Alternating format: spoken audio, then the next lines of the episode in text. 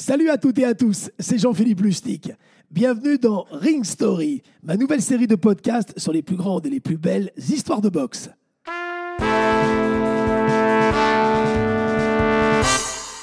L'incroyable histoire des frères Klitschko. Août 1996. Je travaille pour TF1 et je suis envoyé à Atlanta pour couvrir les Jeux Olympiques. Finale catégorie super lourd. Un jeune Ukrainien de 20 ans, Vladimir Klitschko, face à un boxeur des îles Tonga, Wolfgram, qui a la particularité d'avoir joué au rugby à un très bon niveau et de peser 150 kilos. Qui gagne en finale L'Ukrainien. Il a 20 ans. Vladimir Klitschko s'impose au point à l'issue de trois rounds largement dominés. Et il est accompagné par son frère, qui est plus vieux de 5 ans, qui a 25 ans, Vitaly Klitschko. Et c'est lui qui aurait dû représenter l'Ukraine, car c'est lui qui est le meilleur des deux. En effet, au championnat du monde militaire, un an avant, il devient le meilleur militaire au monde et est champion du monde. Ensuite, au championnat du monde à Berlin, il est vice-champion du monde. En finale, il est battu et c'est lui qui doit représenter donc un an plus tard aux Jeux olympiques d'Atlanta son pays, l'Ukraine. Mais il est blessé à une cuisse quelques mois auparavant et ses médecins lui prescrivent pour le soigner de la nandrolone, qui est un produit dopant et qui est donc sur la liste des produits interdits. Par conséquent, il est déclaré positif et il ne participe pas au jeu. La fédération ukrainienne trouve une solution, elle envoie son jeune frère Vladimir qui se révèle et ça y est, la carrière est lancée.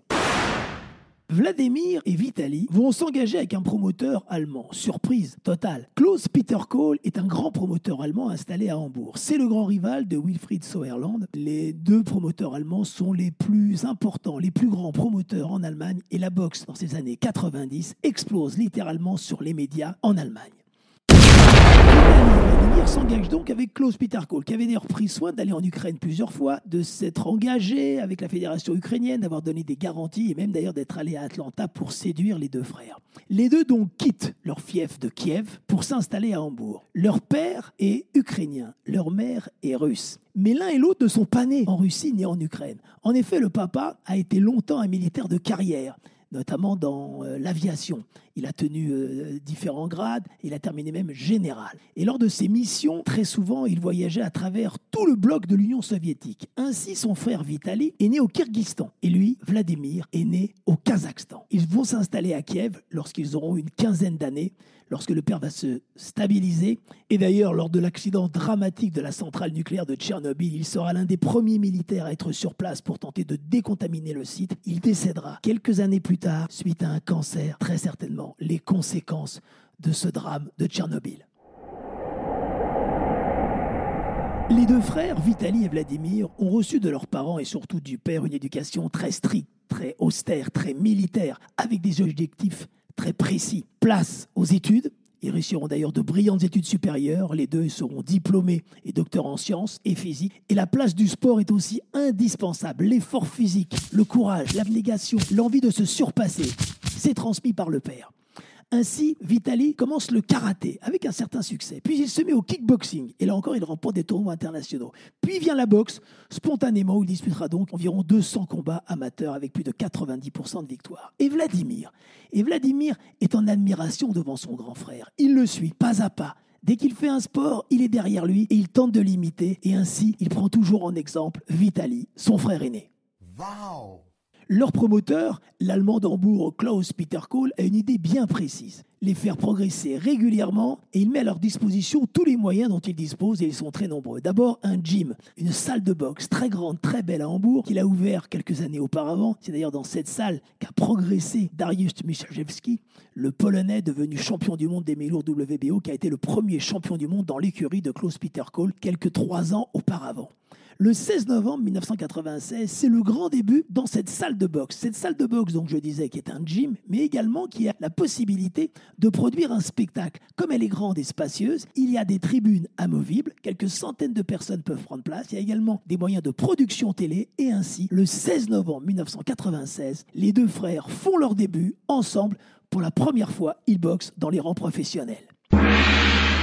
Victoire en 96 secondes dès le premier round pour Vladimir et victoire aussi expéditive, oh, un petit peu plus longue certes, 159 secondes seulement pour Vitali.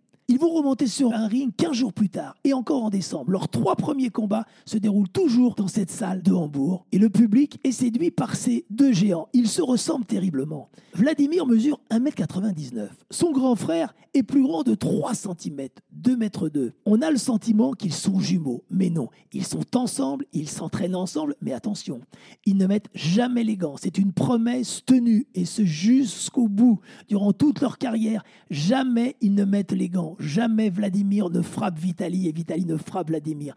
Ils ne se servent jamais de sparring entre eux. Simplement, ils s'entraînent ensemble sur un plan physique, sur un plan technique et surtout, ils se soutiennent mutuellement quand l'un boxe, l'autre est toujours à ses côtés. Oh, ils partagent le même entraîneur, Fritz Zudnek.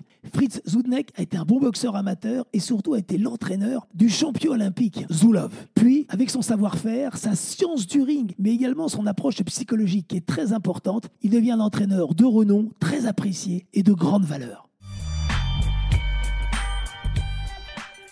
À partir de 1997, d'un commun accord entre l'organisateur, Cole, le promoteur donc, Zdunek, l'entraîneur, et Vladimir et Vitali, ils ne vont plus boxer ensemble dans les mêmes soirées, mais on va alterner leurs combats.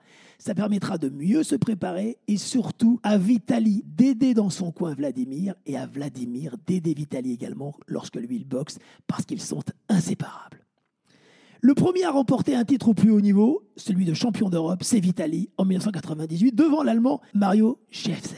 Et en 1999, il devient champion du monde pour la WBO en battant un Anglais Herbie Il est très fort, Vitali. C'est un puncher extraordinaire, puissant, fort, qui fait mal des deux points, et donc sa progression est rapide en moins de trois ans, il est au plus haut niveau mondial. Mais la catégorie est bien entendu dominée par l'anglais d'origine canadienne et jamaïcaine qui a été champion olympique en 88. C'est Lennox Lewis qui domine la catégorie depuis plusieurs années et qui a battu successivement Tyson, Holyfield, Grant et d'autres.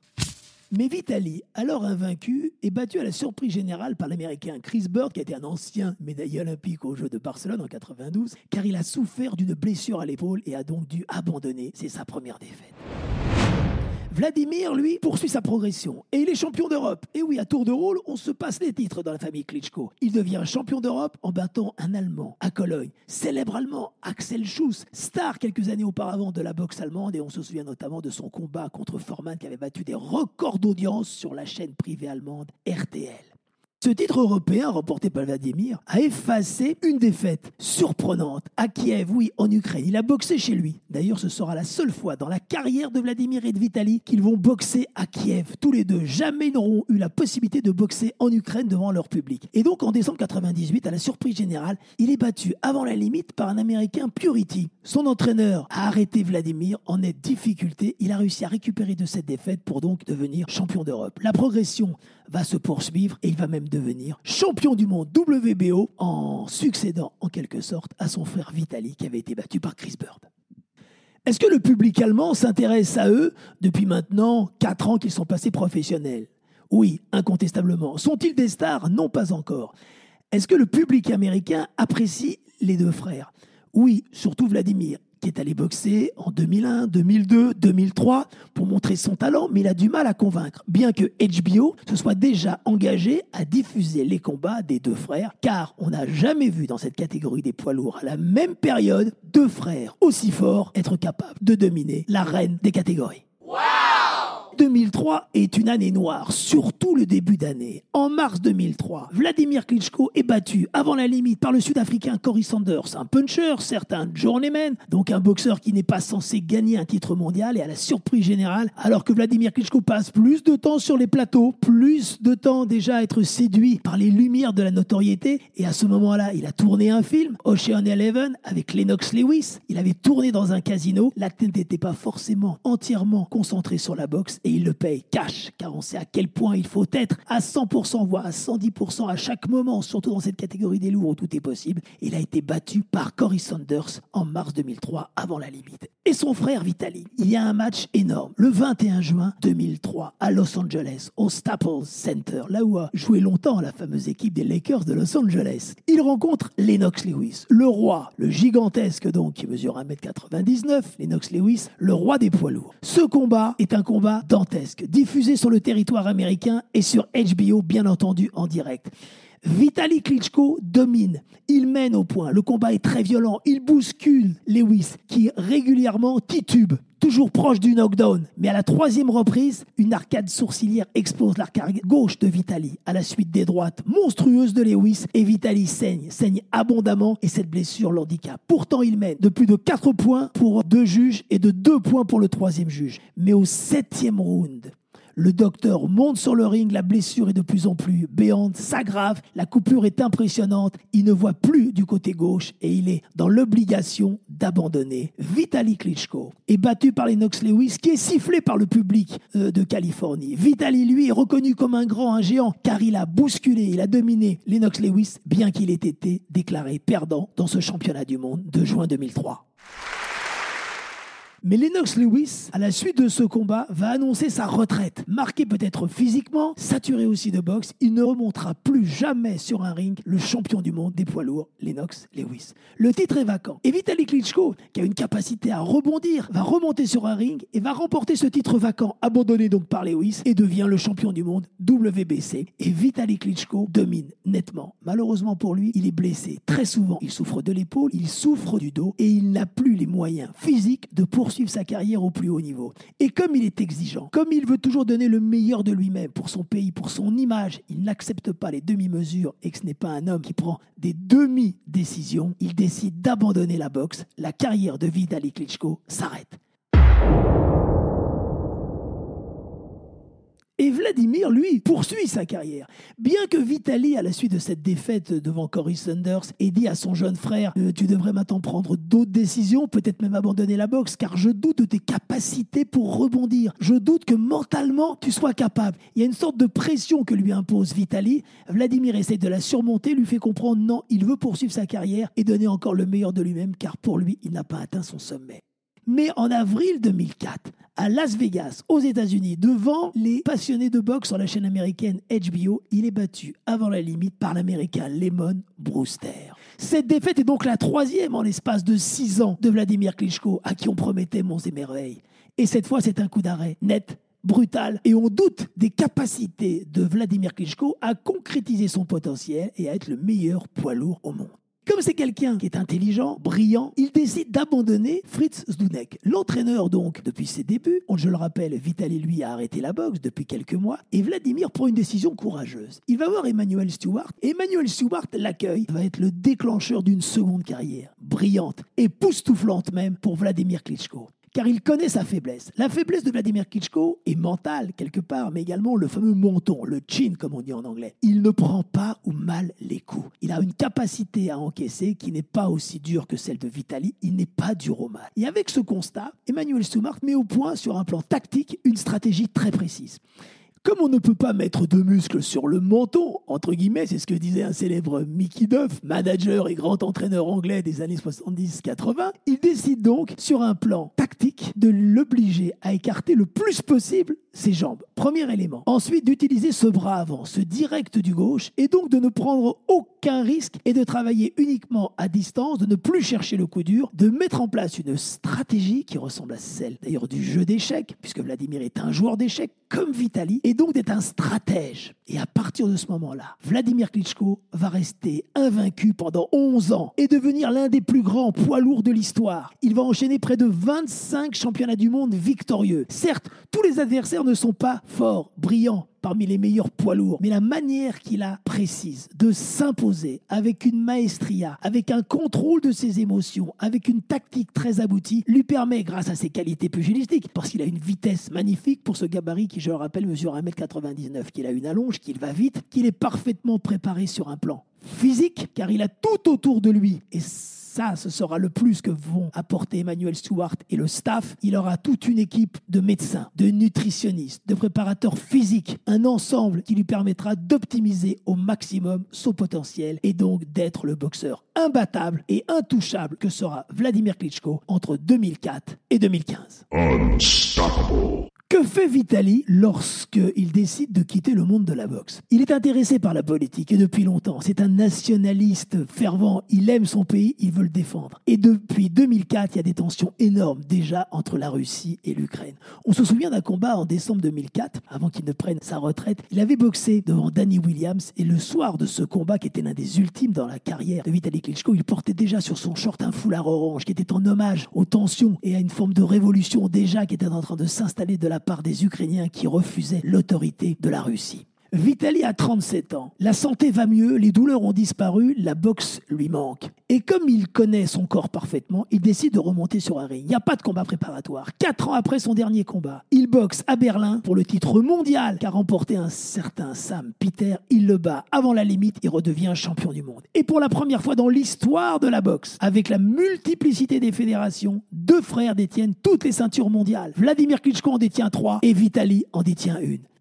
Les deux frères, Vitali et Vladimir, reçoivent une offre de Dunkin, qui jusqu'à maintenant a toujours régné sur la catégorie des poids lourds. Ils rêvent de les faire signer et ils leur offrent 100 millions de dollars pour être leur promoteur. Mais les deux frères refusent car ils ont une idée en tête, c'est contrôler entièrement leur carrière et pouvoir être leur propre promoteur. Ils se sont séparés de Klaus Peter Cole et de sa société Universum Box Promotion pour lancer leur propre organisation et être leur propre moteur et manager. Ils lancent K2, K comme Klitschko, 2 comme les deux frères, KMG, Klitschko Management Group, et ils vont devenir une machine à organiser des combats de façon unique, même si leur marché principal est l'Allemagne, ce qu'ils font est unique dans l'histoire de la boxe entre 2008 et 2015.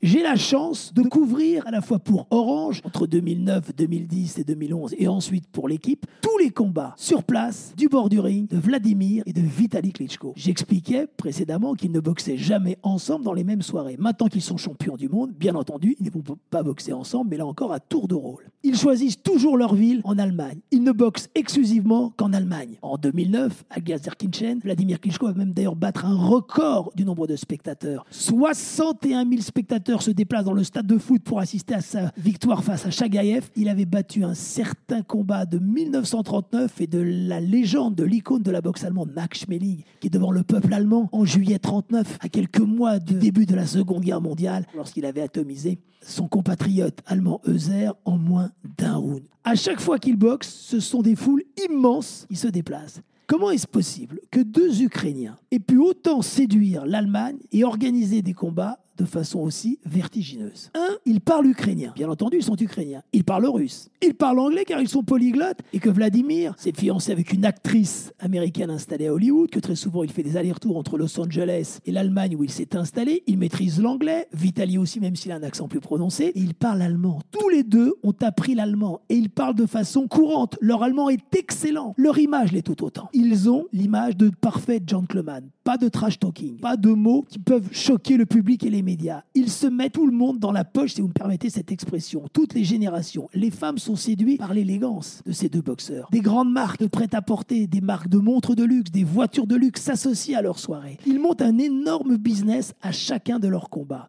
Dans une mise en scène unique en Europe et unique au monde. Au minimum, 20 000 spectateurs se déplacent. Je me souviens, à Düsseldorf, à Berlin, à Hanovre, dans des salles prestigieuses, il y a des salons dans lesquels des VIP, plusieurs centaines de personnes, ont payé très cher pour donc avoir accès au combat où ils sont installés au bord du ring, mais également à des buffets. Et ce, dès 17h, 3-4 heures avant le début de la soirée, dans des buffets gigantesques avec des traiteurs de luxe. Ils ont créé un nouveau modèle encore économique, les Klitschko. Et à la fin de la soirée, à nouveau, ouverture pour un dîner somptueux. Et très souvent, les deux champions viennent serrer les mains, prendre les photos avec ces VIP qui ont donc passé un moment privilégié avec les champions ukrainiens, stars du sport allemand. La chaîne RTL, la chaîne privée allemande, diffuse en exclusivité tous les combats de Vitaly et Vladimir Klitschko avec des records d'audience et elle paye des fortunes, plusieurs dizaines de millions d'euros par an. Vitaly et Vladimir Klitschko ont un succès colossal en Allemagne, mais également dans 150 pays qui diffusent régulièrement tous leurs combats. Vitali enchaîne les victoires depuis qu'il est remonté sur un ring en 2008 après ses quatre ans d'arrêt.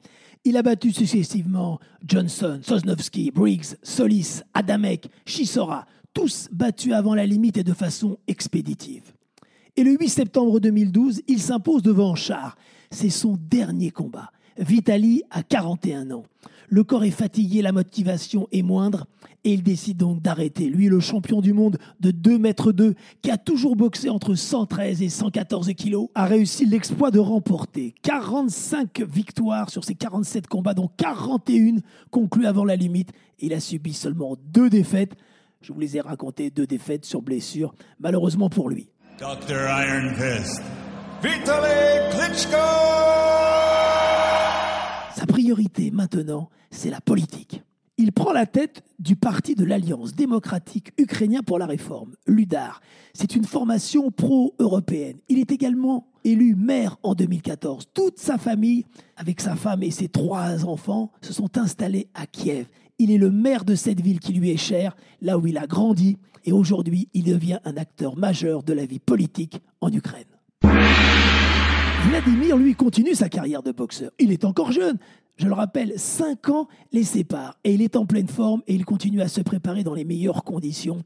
Et les meilleures conditions pour s'entraîner et être au top à chaque combat, c'est en Autriche. C'est près de Kitzbühel et des magnifiques montagnes autrichiennes dans la ville de Going, à quelques petits kilomètres de l'une des plus célèbres stations de ski de Kitzbühel. Dans un hôtel de luxe, il installe régulièrement son camp d'entraînement. Dans ce camp d'entraînement, deux cours de tennis ont été mobilisé, transformé en entraînement de boxe. Et là, pendant plusieurs semaines, avec son équipe de nutritionnistes, de médecins, de sparring partenaires, il prépare ses combats. Loin de l'idée d'aller se confronter dans des salles obscures, sombres et violentes. Non, lui, il se prépare dans les meilleures conditions. Il y a une piscine dans laquelle il court. Parce que Vladimir Klitschko a la particularité de jamais faire de footing. Comme il mesure 1m99, je le rappelle qu'il a le même poids que son frère Vitali, autour de 113-114 kg, régulièrement, il court dans la piscine parce que cela empêche les traumatismes musculaires de ce gabarit énorme. Et dans ces conditions, il accueille la presse de temps en temps. J'ai eu la chance d'aller à Going deux fois et de passer deux jours et assister à ces séances d'entraînement privilégiées où tout est formaté, concentré, appliqué, pensé, réfléchi dans des conditions uniques et optimales. La presse n'a jamais le droit de filmer, sauf lorsque le service de presse de Klitschko en donne la permission et il devient disponible à l'issue de chaque entraînement. Et de temps en temps, il y a d'autres boxeurs qui l'accompagnent, bien sûr. Et je me souviens notamment d'un certain Usyk. Hiver 2011-2012, Usyk, aujourd'hui roi des poids lourds.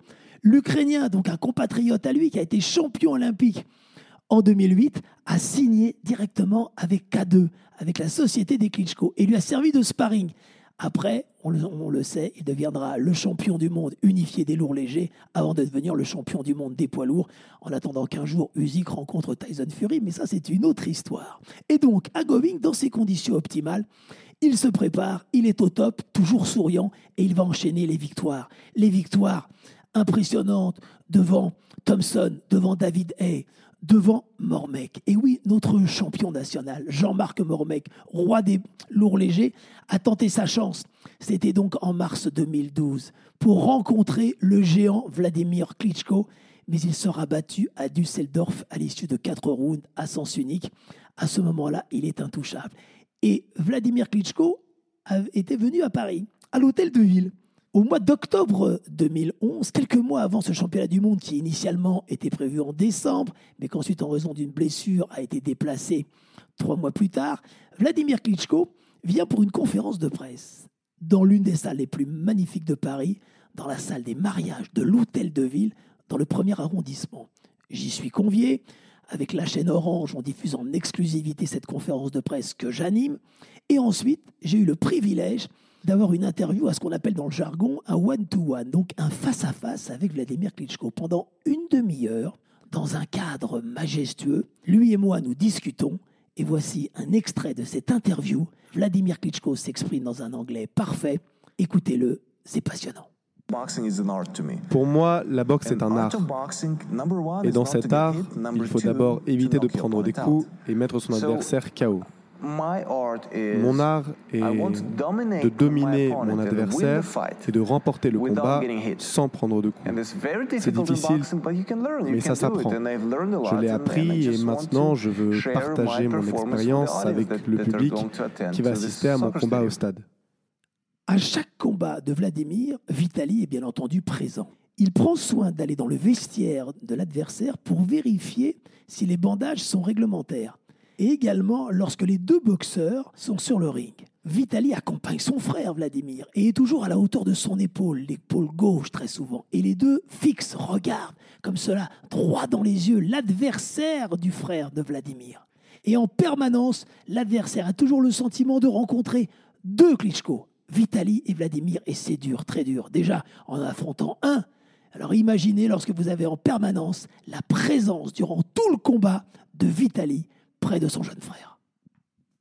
Avril 2014, Vladimir Klitschko rencontre le Paille, une nouvelle victime. Ce combat aurait dû être diffusé par la chaîne russe, qui jusque maintenant a toujours diffusé les combats des frères Klitschko. Mais cette fois, la décision vient de Vladimir Poutine lui-même. Il refuse de diffuser le combat de Klitschko. C'est une grande première et cela montre les tensions qui existent entre l'Ukraine et la Russie. Vitaly Klitschko est toujours installé à Kiev. Vladimir va régulièrement visiter son frère et le soutient dans son combat politique. En novembre 2014, il boxe encore à Hambourg et Vladimir atomise Pulev. Il est intouchable, mais la carrière est proche de sa fin. En novembre 2015, à Düsseldorf, devant son public, devant ses supporters, Vladimir Klitschko est battu par Tyson Fury. Et donc, Vladimir Klitschko décide d'arrêter. Mais l'envie est plus forte, parce que c'est l'histoire de la boxe. Un champion au sommet ne s'arrête jamais, ou alors c'est excessivement rare. Et donc il veut poursuivre, et il pense qu'il peut encore jouer un rôle, bien qu'il ait largement plus de 40 ans. Et c'est un ultime combat. Cette fois, c'est à Wembley, devant Joshua l'anglais, devant 90 000 spectateurs. Il est battu avant la limite. C'est en 2017. Vladimir Klitschko est l'ombre du champion qu'il a été. Et c'est un ultime combat. 69 combats disputés pour Vladimir Klitschko, 64 victoires, 52 gagnés avant la limite et seulement 5 défaites en 21 ans de carrière. Dr. Steel Hammer, Vladimir Klitschko!